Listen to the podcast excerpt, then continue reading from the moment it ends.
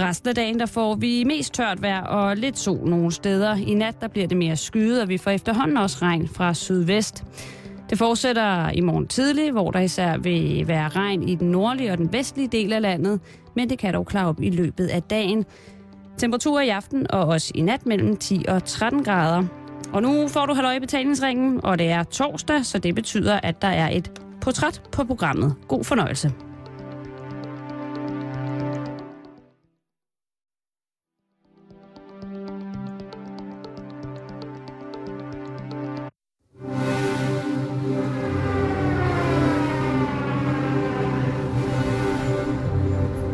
Velkommen her til Halløj i betalingsringen. Dagens program det handler om journalisten Børge Ortse, der under Tysklands besættelse af Danmark stod i spidsen for den illegale presse, og som ved krigens udgang i 1945 grundlagde Dagbladet Information. Den næste times tid tager vi dig med på en byvandring rundt i Indre København i perioden 1944 til 45. Børge Ortse, han er eftersøgt af Gestapo, han er gået under jorden, og vi følger i hans fodspor i selskab med forfatter og journalist Alex Frank Larsen. Jamen, det er først og fremmest historien om øh, den bedste journalist, vi nogensinde har haft i det her land.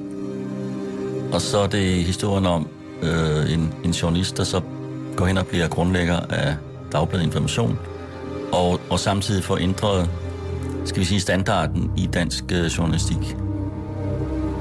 Men, men hans historie er ikke så kendt, som det burde være. Orta har jo skrevet 5.000 ledere Øh, han har skrevet hver eneste dag i sit liv. Han, han, han har også fortalt sin egen historie. Men han fortalte jo aldrig om sig selv. Han skrev en lille bog, der hed Sådan, sådan begyndte det. Altså, hvordan information startede efter krigen. Men han har ikke fortalt særlig meget om sig selv. Der er sådan enkelte øh, kapitler i, øh, mod, i modstandsantologier øh, og så videre. Men ellers skrev han om det ydre, de ydre ting, om samfundet og krigen og så videre. Ikke? Øh, hvem var Børge Det havde han ikke selv sådan øh, øh, underholdt sine læsere med.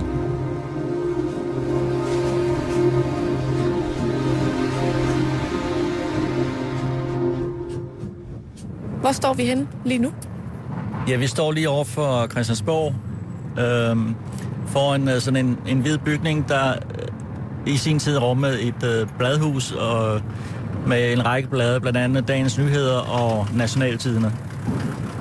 Og øh, hvordan kan det være, at vi er gået herover? Øh, for 100 år siden blev Børge Orte født i Odense, i H.C. Uh, Andersen kvarteret i Odense. Der startede hans livs eventyr. Hans livs drama, det startede her. Uh, han blev ansat på Nationaltiden i, i 1936. Og uh, uh, der skulle han være politireporter. Men øh, det gik ikke så nemt, som han troede, fordi der var nogen, der modsatte sig, at han skulle ansættes. Det var konservativ ungdom i København. De ville ikke have en øh, Børge Aarhus, der både havde været radikal og havde været militærnægter. Så de gik til øh, chefredaktør og Chok og forlangte, at Aarhus blev øh, udelukket fra øh, nationale tidene. Øh, det ville Schock ikke love, men han øh, lovede øh, til gengæld, at også ikke kom til at beskæftige sig med politiske sager. Så han startede som øh, politireporter, kriminalmedarbejder, og, øh, og var, var myreflittig. Man har gjort op, at han skrev 750 linjer om dagen. Øh, og øh, der, var, der er ingen tvivl om, han han får landeri rundt og skrev, han sagde senere, at han har, der, der har ikke været en drabsag i de år, han var politireporter, som han ikke, som han ikke har dækket. Under krigen var han formelt set også ansat her, men mens han lavede alt muligt andet. Så øh, man kan sige, at han var ansat i ni år. Men øh, han kom til at øh, virke her i, øh, i de første syv år. Da Orte kom hertil, der fik han kontor på 3. sal. Øh, sammen med forfatteren Knud Sønderby, der blandt andet havde skrevet midt i en jazztid. Men nu var der så midt i en nazitid. Og, øh, og Orte skulle finde sig til rette her. Han havde, siden han, siden han var øh, journalistelev, eller blev journalistelev, lige efter sin øh, realeksamen, der han holdt alle sine ferier i Tyskland. Så han havde en god fornemmelse for, hvad der rørte sig i Tyskland. Og øh, nogle af de kolleger, han havde her, der, blandt dem var der en del, øh, der havde sympatier for, for nazismen. Så det var vigtigt for ham at finde ud af, hvem han kunne stole på, og hvem han ikke kunne stole på. Den 8. april 1940, der var han nede ved den dansk-tyske grænse. De vidste godt på bladet, at der var et eller andet under opsejling. De havde en fremragende Øh, korrespondent i Berlin, der hed Jakob Kronika. Og han havde rapporteret hjem, at det var ved at være galt. Der skete noget, ville ske noget med Danmark og Norge. Og til så nede ved grænsen den 8. april. Han sover på et hotel. Han, er, han har sin kone med. De sover begge to med tøjet på. Og han har lånt bladets bil. Og kl. 4 om morgenen, så kører de fra grænsen op igennem Jylland. Og der, bliver, der, der, der starter den, den, den tyske besættelse af Danmark. Og så var de klar over, at nu blev vilkårene for øh, journalistikken helt anderledes. Og man indførte tysk censur, og det vil sige, man måtte ikke skrive om øh, den tyske besættelse. Og det var noget, der virkelig øh, stridede mod alt, hvad, hvad Orte stod for og, og troede på. Så han begyndte øh, i det små at udsende smånyt nyheder om, hvad der foregik i Danmark. Og i og med, at han var centralt placeret som øh, politireporter, øh, så skete der det, at øh, hans chefredaktør og Chok, han havde jo lovet øh, KU, at, øh, at han ikke måtte skrive om politiske sager. Men øh, Oshok definerede besættelsen som politisk, eller stod som kriminel. Og derfor var det øh, Børge til stofområdet. Så på Orte blev opsøgt af en masse kolleger, der gerne ville af med de historier, de ikke kunne få i deres egne aviser. De kom herind, og mange af dem var kamufleret. De havde guldrødsfarvet hår, eller fået skæg, hvor de ikke plejer at have skæg, briller, hvor de ikke plejer at have, osv. Og til sidst blev det for, for broget for Børge han, fordi alle de der underlige typer, der kom regnende, øh, de påkaldte en vis opmærksomhed. Så han øh, begyndte at, at udsende sine øh, såkaldte illegale nyheder på, dag, på daglig basis. Og efterhånden blev det så øh, forbruget for, øh, for Gestapo, så de trådte op her den i øh, februar 1944 for at arrestere Børge og så øh, var han nødt til at gå under jorden. Han blev så, kan man sige, en fredløs i den danske bladskov. Hvor skal vi hen nu, Alex? Ja, nu skal vi over til øh, i øh, købmarkedet til øh, et sted, hvor, han, øh, hvor der var en restaurant, der fik en vis betydning for Aarhus historie. Okay, lad os gå derover. Ja, han var en lille Odense-dreng, øh, som øh, allerede da han var 11 år besluttede, at han skulle være journalist. Øh, der meldte han sig på øh, Fyns Venstreblad i Odense. Han gik ned på redaktionen og sagde, at han ville godt starte som journalist. Og øh, de så øh, glode lidt på ham og sagde, at det han er nok lidt for tidligt, så det er nok en god idé, du lige tager en reel eksamen, og så kan vi snakke om det til den tid. Da han så vender tilbage, så den redaktør, han har talt med, da han var 11 år, er død. Men han mener bestemt, at han har et øh, tilsavn for ham. Så han, lige, øh, lige efter han har taget sin realeksamen, der vender han tilbage til redaktionen og siger, så er jeg klar. Og øh, de ryster lidt på hovedet og sidder, men de antager ham. Og han bliver så journalistelev som 16-årig. Og han blev jo et øh, militærnægter. En meget sjov historie. Hans, en af hans bedste venner eller faktisk hans bedste ven, da han kom i Kompedal-lejren i Jylland som militærnægter, det var øh, Esben Åkær, søn af Jeppe Åkær. Og Esben Åkær blev under krigen, 2. verdenskrig, der blev han øh, øh, krigsflyver for Royal Air Force og blev øh, dekoreret som krigsflyver, lavede fantastiske flyvninger over Atlanterhavet for Royal Air Force.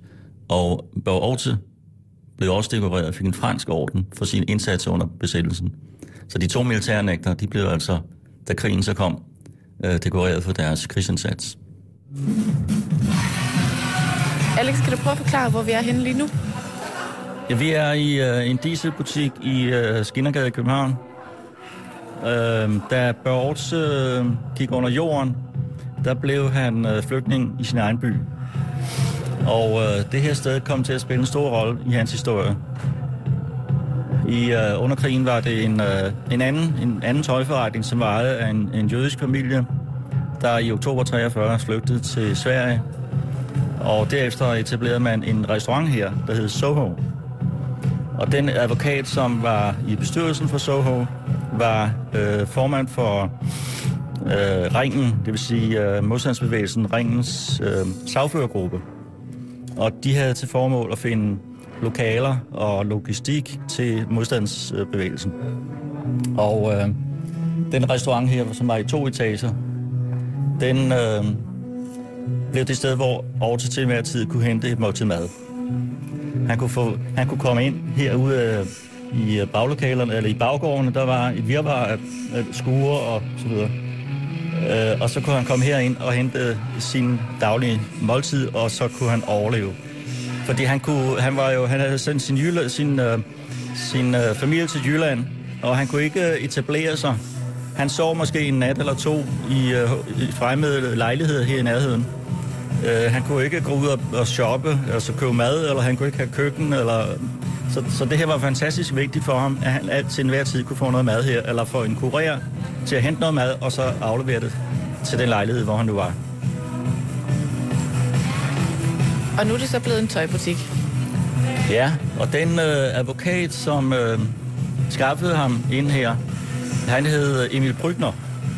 Og øh, han var... Øh, hans, øh, han var svensk gift, og hans øh, kones øh, far var øh, livlæge for øh, den øh, senere danske dronning øh, Ingrid.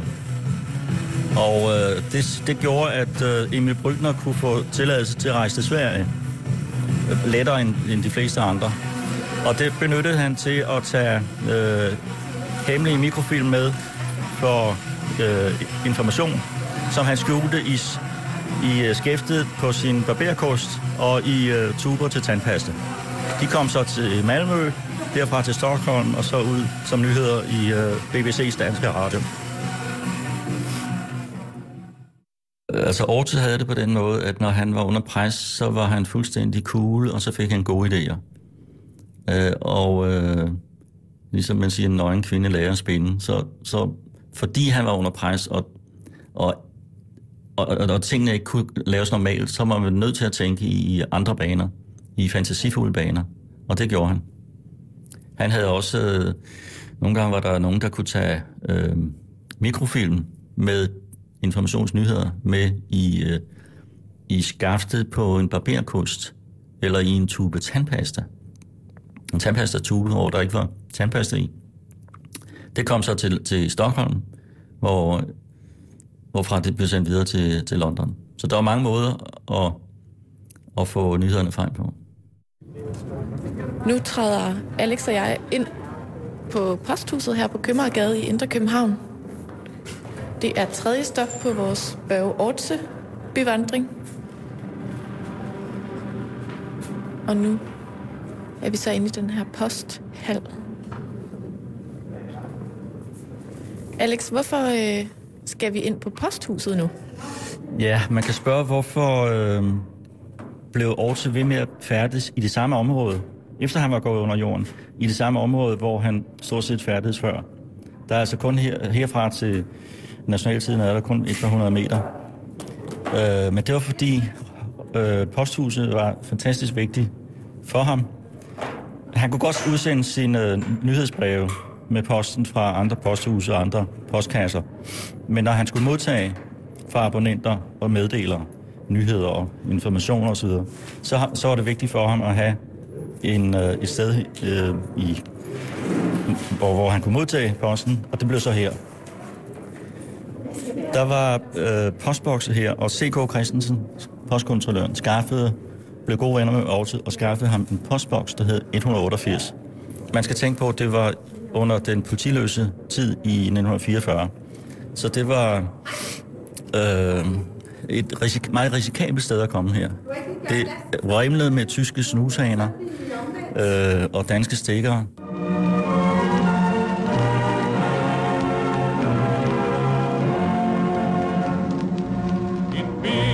på lang og mørk på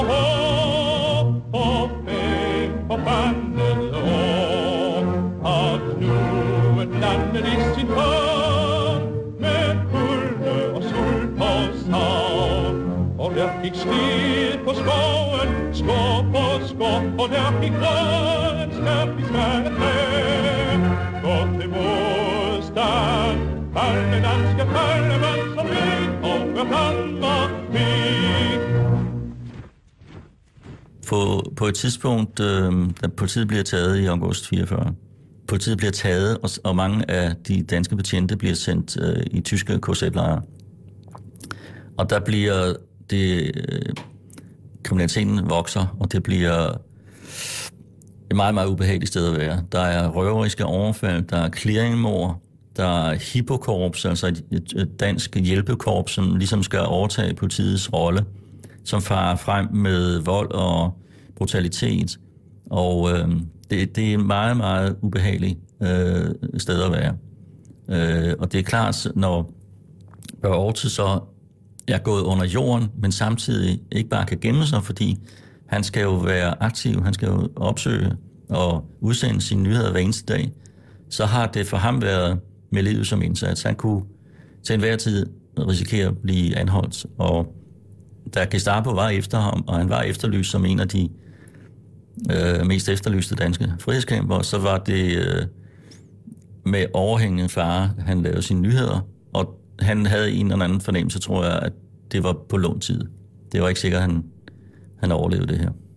De der skranker, du kan se, de var lukket, som nu er de der store buer, de var lukket af med spærret med sådan noget pansertræ, og, og kun lige en sprække til at ekspedere, fordi, for at beskytte øh, personalet. C.K. Christensen skaffede så øh, over til en, en postboks, og der kunne han så få øh, breve med, øh, fra abonnenterne med en 10 seddel eller en 5 seddel som den månedlige, månedlige betaling for hans, øh, øh, for hans nyhedsbreve. Men han vil aldrig nogensinde gå direkte heri, hvor vi står. Han vil først gå rundt inde i den store hal, og så ville Christensen have lavet, de havde sådan et system med nogle skilte heroppe, hvor, som viste, at, om der var fri bane eller ej. Om, om, øh, og hvis, det ikke, hvis der ikke var det, så ville han bare gå ud igen. Og det galt også de kurier, han brugte, som også hentede hans post. Så det var med livet som indsats, de også Christensen var med til, til det her. Når, når Orte udsendte sine nyheder, øh, så kom de jo til hele verden via Sverige. Så forbindelsen til Sverige var fantastisk vigtig.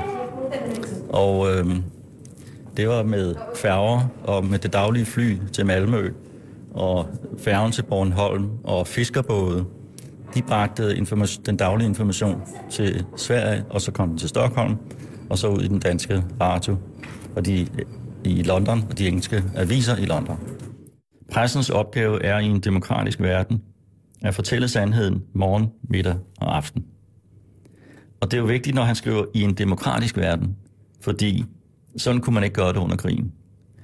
Det han lærte under krigen, det var, hvor vigtigt det var, at, øh, at folk blev øh, orienteret, samfundet, folk, mennesker, blev orienteret om det, der sker i deres eget land.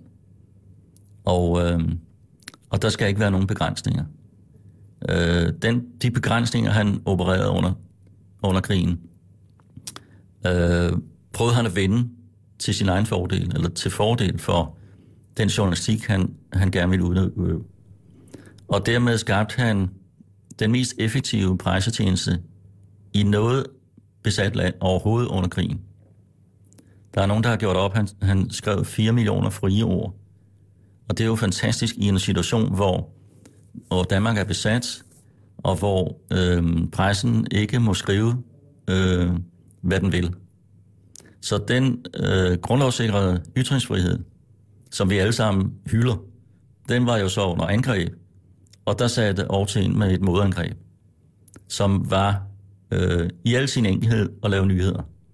Det, var meget, det lyder meget enkelt, men det havde en fantastisk effekt. Og nogle gange var hans øh, historie, de kom på forsiden af 2400 aviser i USA, fordi de kunne se, der her skete der, øh, der skete noget i det, som tyskerne kaldte flødeskomsfronten. Udadtil var Danmark jo tilpasset, og, øh, og, og vi gjorde, som tyskerne gerne ville have, osv. Men Orte fortalte en helt anden historie. Og det kom senere til at betyde, at, jeg var medvirkende til, at Danmark efter krigen blev anerkendt som allieret. Ellers havde vi, var vi blevet set som det, man kaldte tyskernes kanariefugl. Men Ortids indsats var med til at sikre, at Danmark blev betragtet som allieret og, og dermed tilhørende den frie verden.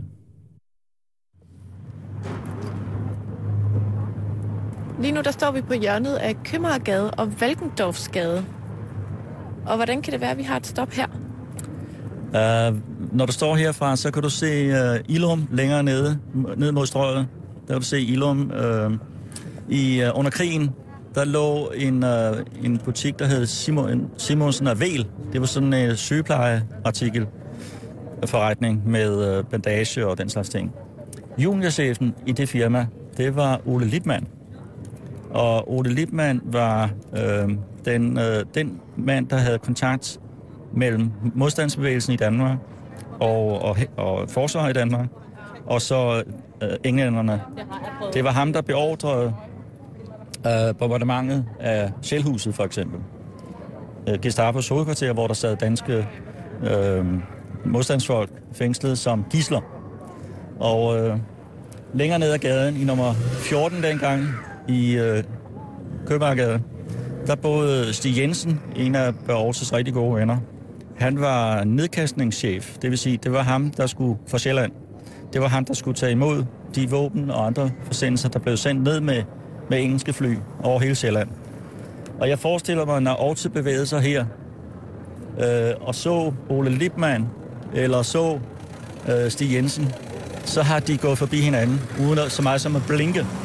Fordi, og det er ikke noget med at sige goddag og hvordan går det, fordi hvis en af dem blev øh, taget, så blev de alle tre taget. Og så havde du lige pludselig øh, lederne af den, den illegale danske presse, lederne af den danske modstandsbevægelse og, og modtagechefen for våbenforsendelser på Sjælland taget i et hug. Så det kunne simpelthen ikke lade sig gøre. De er, gået, de er simpelthen gået forbi hinanden med stoneface her.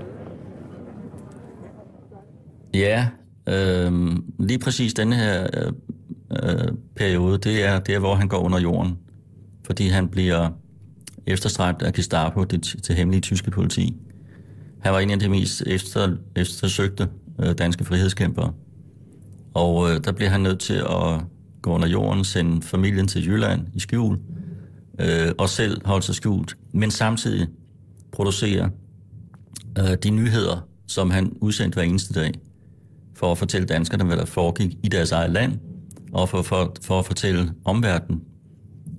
Og det var så via Sverige og London og til resten af verden, for at fortælle omverdenen, hvad der foregik i København. Du lytter til Halløj i betalingsringen på Radio 24 /7. Vi er på byvandring i Indre København i selskab med forfatter og journalist Alex Frank Larsen. Og vi følger altså Børge Orts fodspor rundt i byen, journalisten, der grundlagde Dagbladet Information, og som havde en meget stor betydning for, hvad skal man sige, dansk presse under besættelsen under 2. verdenskrig. Og nu er vi gået en lille tur fra posthuset ned i Købmagergade og er endt. Lige nu er vi ved Gråbrødstræde, men er på vej ned mod Skinnergade. Og øh, hvad er vi på vej ned til nu, Alex? Uh, vi skal se det sted, altså de fleste steder, øh, der overnattede øh, Børge, mens han var gået under jorden, der overnattede en nat eller to lånte en brik sin lejlighed hos nogle fremmede mennesker, han ikke kendte. Men der var et sted, han boede i længere tid, og det er der, vi skal hen.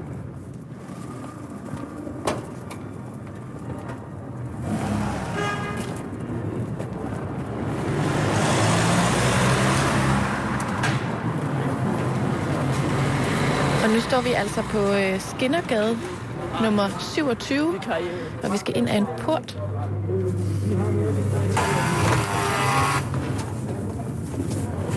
Og nu befinder vi os faktisk i en lille, bitte lukket baggård. Hvad kan du sige om det her sted, Alex? Heroppe, øh, de to vinduer op på tredje sal, det var et ungpigeværelse. Der var en, der går en trappe ned, du, du kan se ved siden af. Den lejlighed, der hører til, de to værelser hører til, der, ovne, der boede øh, Bør Orte med sin, øh, med sin bodyguard. Øh, der havde været et... Øh, han var lige ved at blive taget af Gestapo i øh, Tivoli i sommeren 44. Han var derinde øh, og havde møde med øh, øh et par journalister øh, på kolleger, og han havde sin bodyguard, den 22-årige Bjørn Mauritsen, med.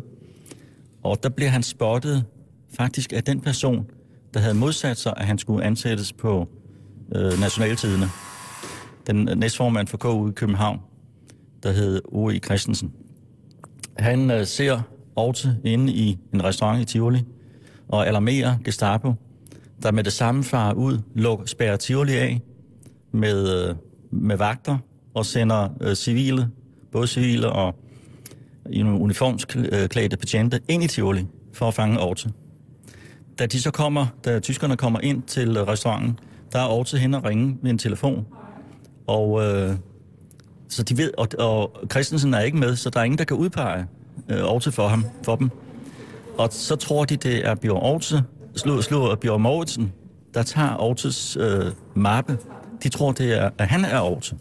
Så han tog mappen for at beskytte Orte, eller hvordan? Ja, det tror jeg. Og øh, han bliver så taget øh, med på Sjælhuset og bliver taget sendt i øh, korsetlejren, nøgen gammel, og dør dernede. Og øh, så, så tilbyder hans far øh, at være Ortes øh, næste bodyguard. Og der er han et stykke tid, indtil han får en tredje bodyguard, der hedder Erik Grøt Larsen.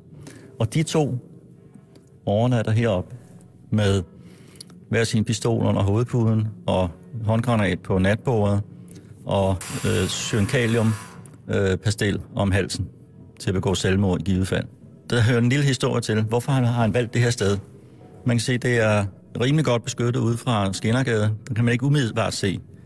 Og han kan komme op og ned af lejligheden, uden at genere lejlighedens indehaver. En dame, der hed Inger Boskov. Og hendes øh, mand var, var død. Han havde været nazistisk øh, redaktør. Øh, så tænkte øh, Aarhus, at øh, så vil tyskerne nok ikke, eller nazisterne nok ikke komme og øh, holde så meget øje med den, lige præcis den lejlighed. Men for at være sikker, så, så anmeldte han den til noget, der hedder Germanische Leitstelle. Og det var sådan et, et øh, fordelings- eller kontrolorganisation. Øh, og det betød, at i tilfælde af uro i København, der ville den her lejlighed blive beskyttet, komme under tysk beskyttelse. Det var meget godt for et par frihedskæmpere at vide det. Uh, de boede her, da han blev arresteret. Det foregik ikke her, men det foregik ud på Gamle Kongevej. Helt tilfældigt ved en razzia, der bliver han og uh, uh, nogle andre frihedskæmpere uh, arresteret. Og der ser man, hvordan, hvor vidt forskelligt de, de uh, reagerer. Uh, de fanges i, i den her lejlighed. Øh, Gestapo kommer op. Øh, den ene, Kai Holbæk, som var øh, journalist på øh, Billedbladet, han styrter ned ad trappen, forsøger at flygte og bliver skudt og dør. Den anden var en restauratør, fra, der ejede Scandia, og så en Scandia på Rådhuspladsen. Han øh, øh, da han kommer til Sjælhuset, forsøger han at begå selvmord. Han øh, skærer pulsåren over og stikker sig i hjertet med en lomkniv, men overlever. Den tredje var øh, Måns Fogh, der var øh, leder af Frihedsrådet, og øh, han øh, giver den som øh, sådan et forvirret hoved, et irkopf, altså som om han vidste ikke, øh, hvad der foregik. Han tog ansvar for det hele, men havde ikke øh, styr på noget som helst. Og den øh, fjerde, det var så Børge Olsen, han øh, bliver taget med på øh, Sjælhuset og bliver lo- øh, taget med ind i et lokale, hvor der står syv kufferter. Og så er der en tysk øh, officer, der siger, her har vi hele bevismaterialet mod dig. Og bør også sige, jeg tilstår alle syv kufferter. Øh, der var en dansk stikker ved, til stede ved samme lejlighed. Han spørger ham, hvad, hvad tror du, der skal ske med dig? Jamen, jeg bliver nok skudt, siger han. Det mente stikkeren var et meget godt bud. Og han afleverer så overtid til Gestapo-chefen og siger, endelig er der en, der tager konsekvensen. Øhm, så sker der det underlige, at i Stockholm, der går rygtet, at det er Børge Aarhus, der er skudt øh, der på trappen på Gamle Kongevej. Og øh, Erik Seidenfarten øh, og Ebbe Munk, de sammenkalder medarbejderne i Dansk Pressetjeneste i, i Stockholm til, til en ceremoni, hvor de mindes Børge Aarhus. Og Erik Seidenfarten skriver en nekrolog til de svenske aviser, hvor han fremhæver Aarhus bedrifter som modstandsmand. Øh, og den nekrolog bliver lagt foran Børge Aarhus nede i Sjælhuset hos Gestapo i København. Så der var ikke så meget at gøre. Han, han, han kunne ikke løbe for ret meget. Det, de var ude efter, det var abonnementslisten over informationsabonnenter, som også var en, i realiteten en liste over øh, den danske modstandsbevægelse. Eller i hvert fald store dele af den. Og så var det lister, som cirkulerede i, også i pressekredse over danske stikkere. Og, øh, øh, og så da, med, med, da Gestapo har øh, Børge i sin varetægt, så begynder de at opsøge alle de, alle de kontakter, han har. De steder, hvor information bliver trygt osv. Da de kommer til lejligheden her, der har, eller fra lejligheden her, der havde Johannes Rosbæk, den senere KTS-direktør, øh, trukket en ledning herfra over til posthuset. En hemmelig ledning, som ikke kunne aflyttes af tyskerne. Som information kunne bruge øh, i deres eget arbejde. Og da Gestapo kommer hertil, der arresterer de Rosbæk. Han er her i lejligheden, og der er to kriminalbetjente også. Og de arresterer øh, Inger Boskov. Og det er alle de fire, de ender i øh, korsetlejren, eller i, i Frøsledlejren, nede ved den danske, dansk-tyske grænse. Den samme dag, som de fire bliver arresteret på Gamle Kongevej, så bliver øh, citronen, kendt fra Flammen og citronen, han bliver omringet i en villa på Jægersborg Allé i øh, Ordrum. Øh, og, øh, men men vil, op, vil ikke øh, give sig, vil ikke øh, overgive sig. Så han er oppe på første sal, trækker en kuffert med øh, flammens våben frem under sengen, og begynder at forsvare sig. Og til sidst er der flere hundrede tyske soldater, der bare skyder og skyder og skyder på den, på den øh, villa, han er i. Øh, og han har lovet sig selv, at han vil ikke øh, falde i tysk, øh, tyske hænder.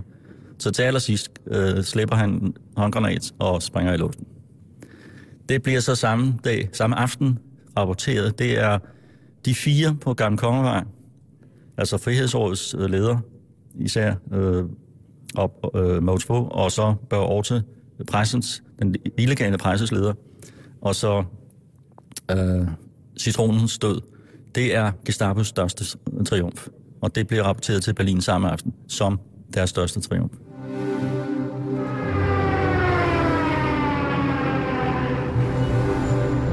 tyske regering har til nu overvåget denne mands forholdsregler. Men den kan ikke tåle, at en ny krigsskueplads nu bliver skaffet efter de engelsk-franske krigsdrivers ønsker. Den danske og den norske regering har igennem besked om disse forsøg. Ligeledes er deres holdning ingen hemmelighed for den tyske regering. De er hverken villige eller i stand til at kunne yde en virksom modstand mod det engelske indfald. Derfor har Tyskland besluttet at foregribe det engelske angreb og med sine magtmidler selv at overtage beskyttelsen af Danmarks og Norges kongeriges neutralitet og værne den, så længe krigen varer. Ja, her er vi ved den der maleriske række af gamle huse i, på Gråbrød Torv bygget i 1728 efter en brand i København. Og det er en ejendom med sådan mange kringelkroge og skunke og så videre. Så øh, det var faktisk et meget godt skjulested. Der blev information øh, duplikeret. Øh, og det gjorde det også den dag, øh, da Aarhus blev øh, arresteret af Gestapo i øh, den 14. oktober 1944. Øh, den, der stod for arbejdet, det var en mand, der hed Johannes Ebbesen Sørensen, som var den første Børge overhovedet ansatte. Han var en kontormand, der kunne øh, duplikere og dermed kunne øh, informationsoplag af nyhedsbrevet øh, pludselig mangedobles i forhold til, at der sad nogen og skrev på skrivemaskiner med sådan noget karbonpapir gennemslag i, i fire eksemplarer ad gangen. Så det, hans kone er alene hjemme, da Gestapo kommer bullerne op ad den lille trappe her. Øh, og, øh, og vil gennemsøge hele ejendommen. Øh, Gestapo går videre, og så har de så i mellemtiden øh, fanget hendes mand nede i øh, Lille Strandstræde. Og han bliver så indsat i, øh, på Sjælhuset og, og kommer under langvejt forhør. Da Ebbesen Sørensen bliver indsat i Vesterslået i øh, Sjælhuset og bliver tortureret, så er det vigtigt for hans kone at stadigvæk holde kontakt til ham og, og forsyne ham med øh, slik og mad og så videre. Hun er meget sådan bekymret og pyldret om ham. Altså systemet var, at man blev afhørt i, i Sjælhuset, men sad i den tyske afdeling af Vesterfængsel. Så kommer hun ud til Vesterfængsel med en øh, pose med fire pærer, som hun afleverer til hans tyske vagt. Og da tyskeren går ned i cellen til Ebbesen Sørensen, så får han en af de pærer, som, en af de fire pærer, som ligger i posen.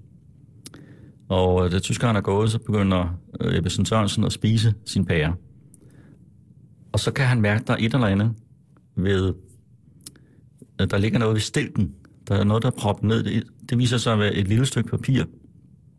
Og øh, der står sådan en kryptisk meddelelse. Men det kan kun betyde, at Børge Aarhus er sluppet fri.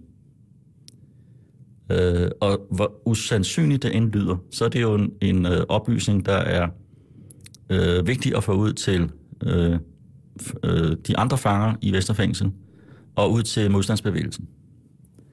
Øh, Ebbesen Sørensen spiser så den næste pære. Han har slugt den der lille besked, han fik. Han spiser den næste pære. Der er også en besked i.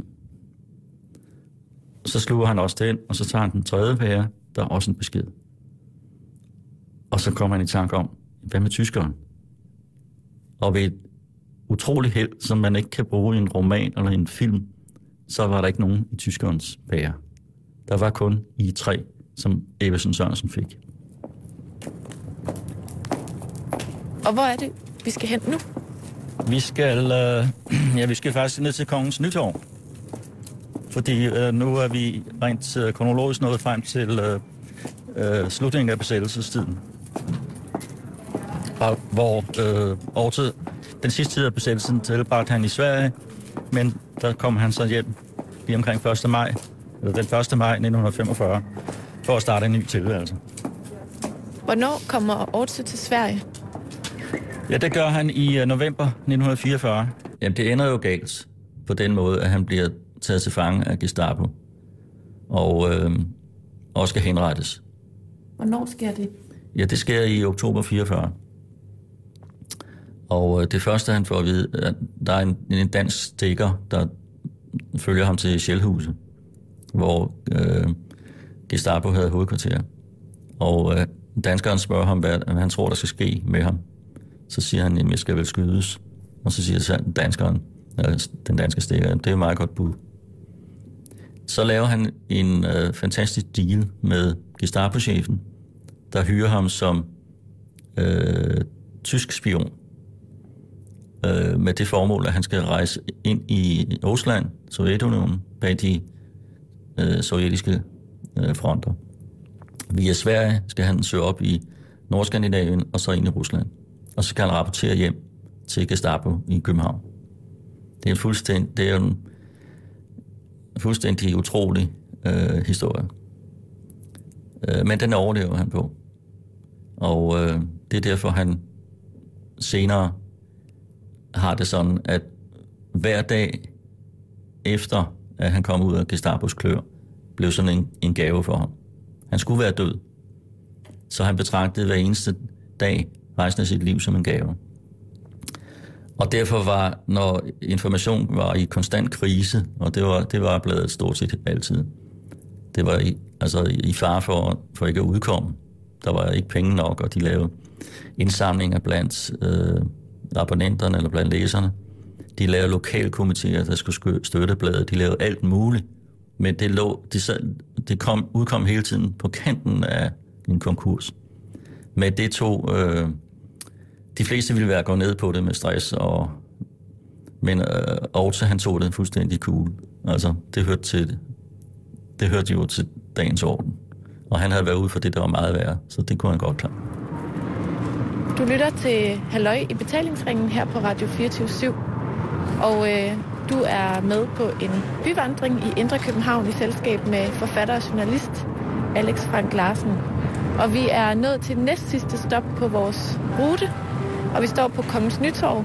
Og øh, Alex, hvordan kan det være, at, øh, at vi skal stanse her? Uh, fordi uh, det her starter Aarhus nye liv efter krigen. Øh, de sidste, øh, det sidste halve år under besættelsen tilbragte han i Stockholm. Og der vidste han, at han ville, når han kom hjem efter, øh, efter krigen, så ville han starte en avis, som skulle hedde Information. Børge kommer til Danmark den 1. maj øh, 1945. Og øh, den 4. maj sidder han i en lejlighed i Nørke og lytter til frihedsbudskabet, sendt fra London. Først hører han sine egne nyheder. Det er jo så dem, der bliver udsendt fra London. Så er der en afbrydelse, og så kommer Johannes G. Sørensen tilbage og siger, at det meddeles netop i dette øjeblik, at de tyske tropper osv. osv. Og så kommer han ned på gaden, og folk er fuldstændig ellevilde. De har trukket, øh, øh, de har trukket øh, mørklægningsgardinerne ned af vinduerne og lagt smidt ned i, øh, på gaderne og sat, sat bål ild til dem. Dorte får i samme øjeblik øh, frihedsbudskabet øh, øh, kommer for han travlt, fordi nu skal han starte sin avis. Han går først hen til øh, det sted, hvor Information har sin redaktion på det tidspunkt. Og det er øh, der hvor kunststyrelsen holder til i dag på H.C. Andersens Boulevard. Og øh, ved siden af der, der var den militære efterretningstjeneste. Og der var den officer, der stod for den skæve våbenfordeling i Danmark. Han spørger, er der nogen, der har brug for nogle øh, maskinpistoler? Og han tænker sådan på 1000, 10.000. Så siger jeg over til, ja det har jeg, jeg kan godt bruge en. Så han får en maskinpistol, slynger den over skulderen, og så går han gennem alle de der jublende menneskemasser ned ad strøget. Og da han kommer rundt her om hjørnet hen ved øh, uh, Dangletære, Hotel Dangletære, og går forbi Dangletære, så farer der en djævel i ham. Fordi han kommer i tanke om, at her havde den tyske overkommande i starten sin, øh, sit hovedkvarter.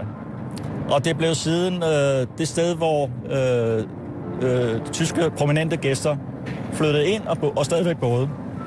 Og han gik ud fra, at der stadigvæk var mange tyskere derinde. Så han går ind i øh, vestibylen, og der er sådan øh, lidt lettet stemning. Folk øh, er glade. Og han får fat i øh, direktør Hilborg øh, og siger til ham, er der nogen tyskere her på hotellet? Ja, de sidder oppe på deres værelse. De, de er jo bange, de ved ikke, hvad der skal ske. Og så siger Orte, du kan godt ringe op til dem og sige til alle sammen, at de er arresteret. Og de skal blive på deres værelser. Øh, hvis de går ud, så bliver de skudt. Og de skal blive der, indtil de får anden besked.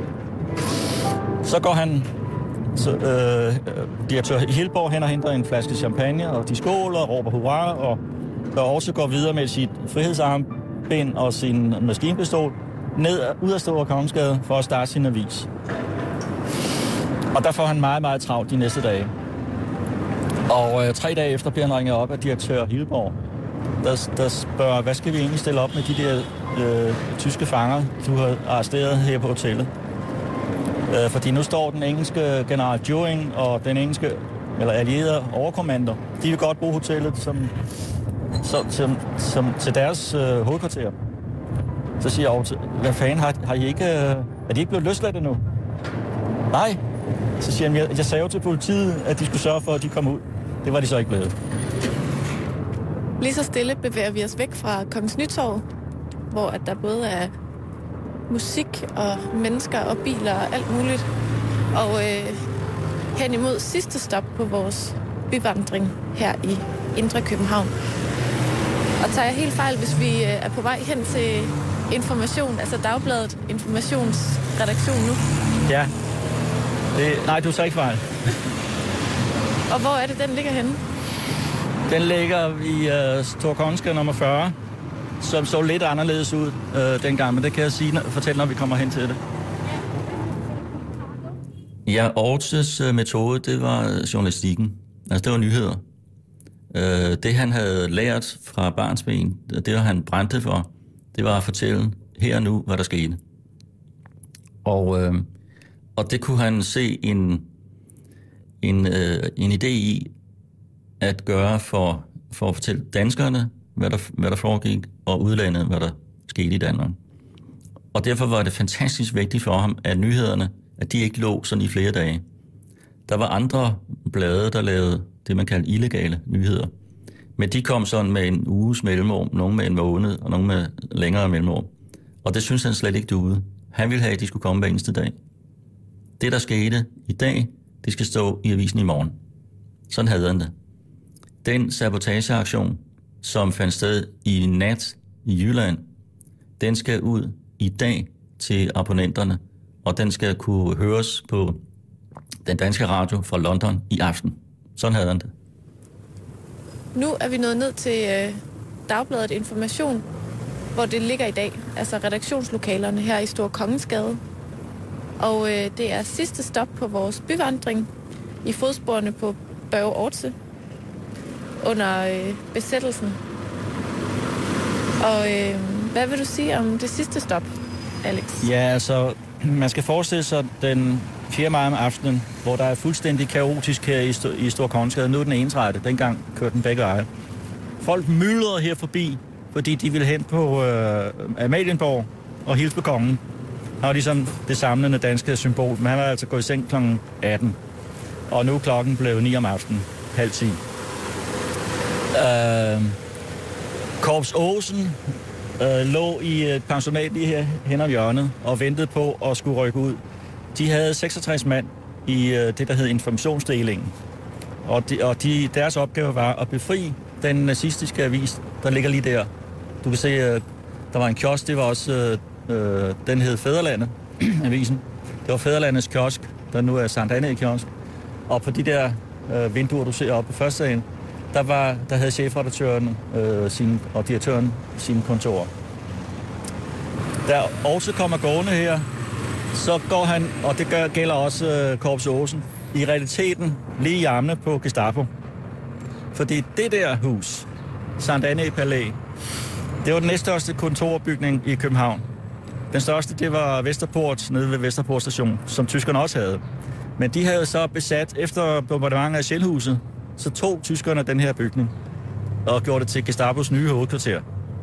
Så øh, det var ret dramatiske øjeblikke, da øh, Korps Aarhusen skal befri øh, øh, fædrelandet. Lige herhen, der lå, øh, altså uden for, øh, uden for øh, porten og kontorbygningen, der var øh, vagter. Lige herhen var der øh, maskingeværredder, der skulle forsvare Gestapo og, og beskytte øh, fædrelandet.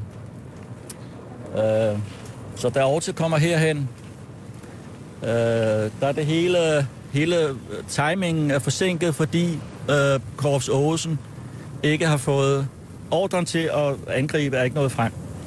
Så da øh, de opdager, at nu er danskerne begyndt at gå amok over for øh, den nazistiske avis, så rykker Korps Aarhusen ud, men der har øh, Gestapo trukket sig tilbage ind i bygningen.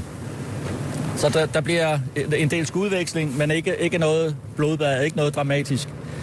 Øh, kiosken er blevet smadret, alle vinduerne er blevet smadret.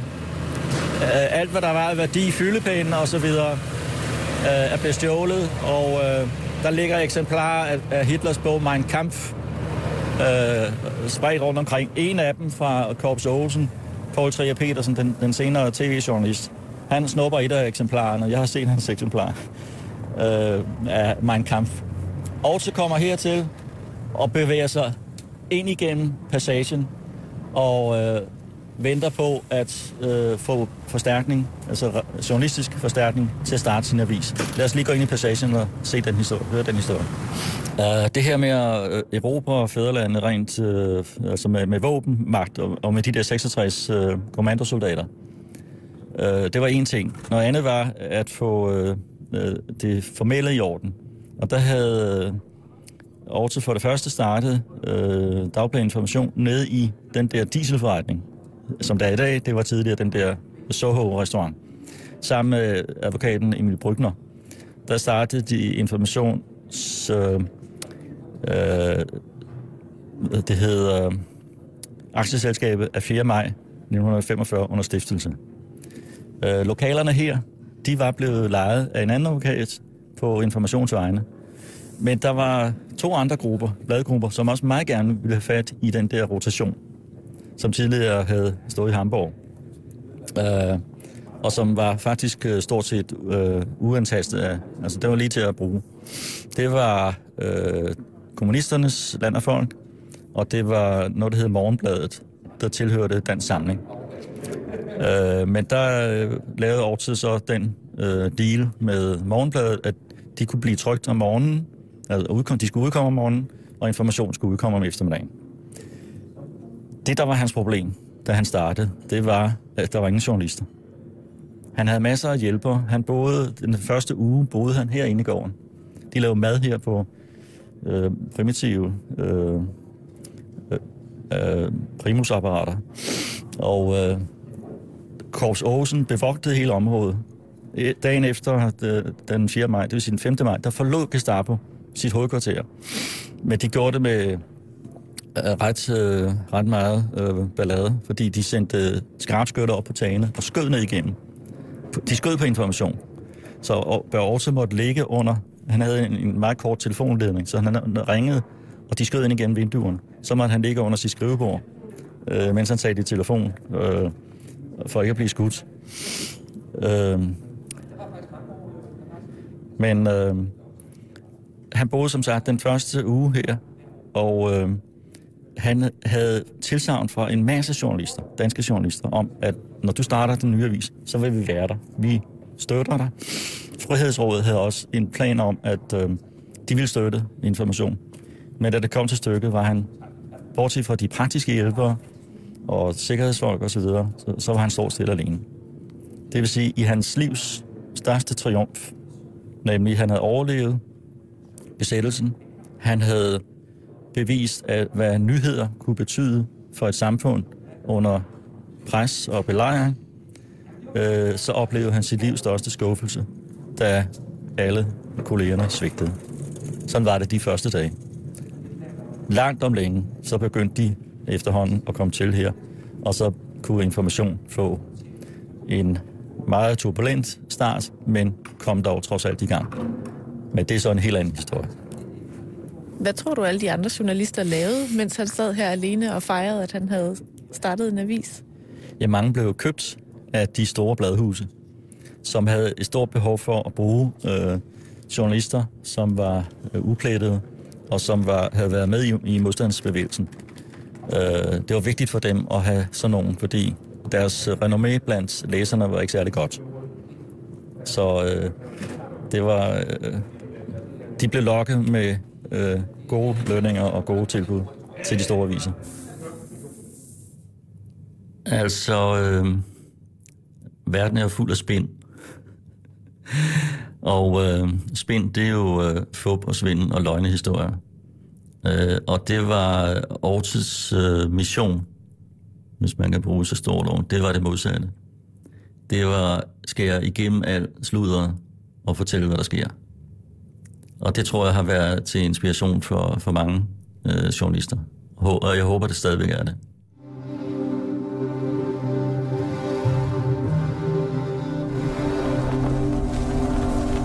I dette øjeblik meddeles det, at Montgomery har oplyst, at de tyske tropper i Holland, Nordvesttyskland og i Danmark har overgivet sig. Her London, vi gentager Montgomery har i dette øjeblik meddelt, at de tyske tropper i Holland, Nordvest-Tyskland og Danmark har overgivet sig.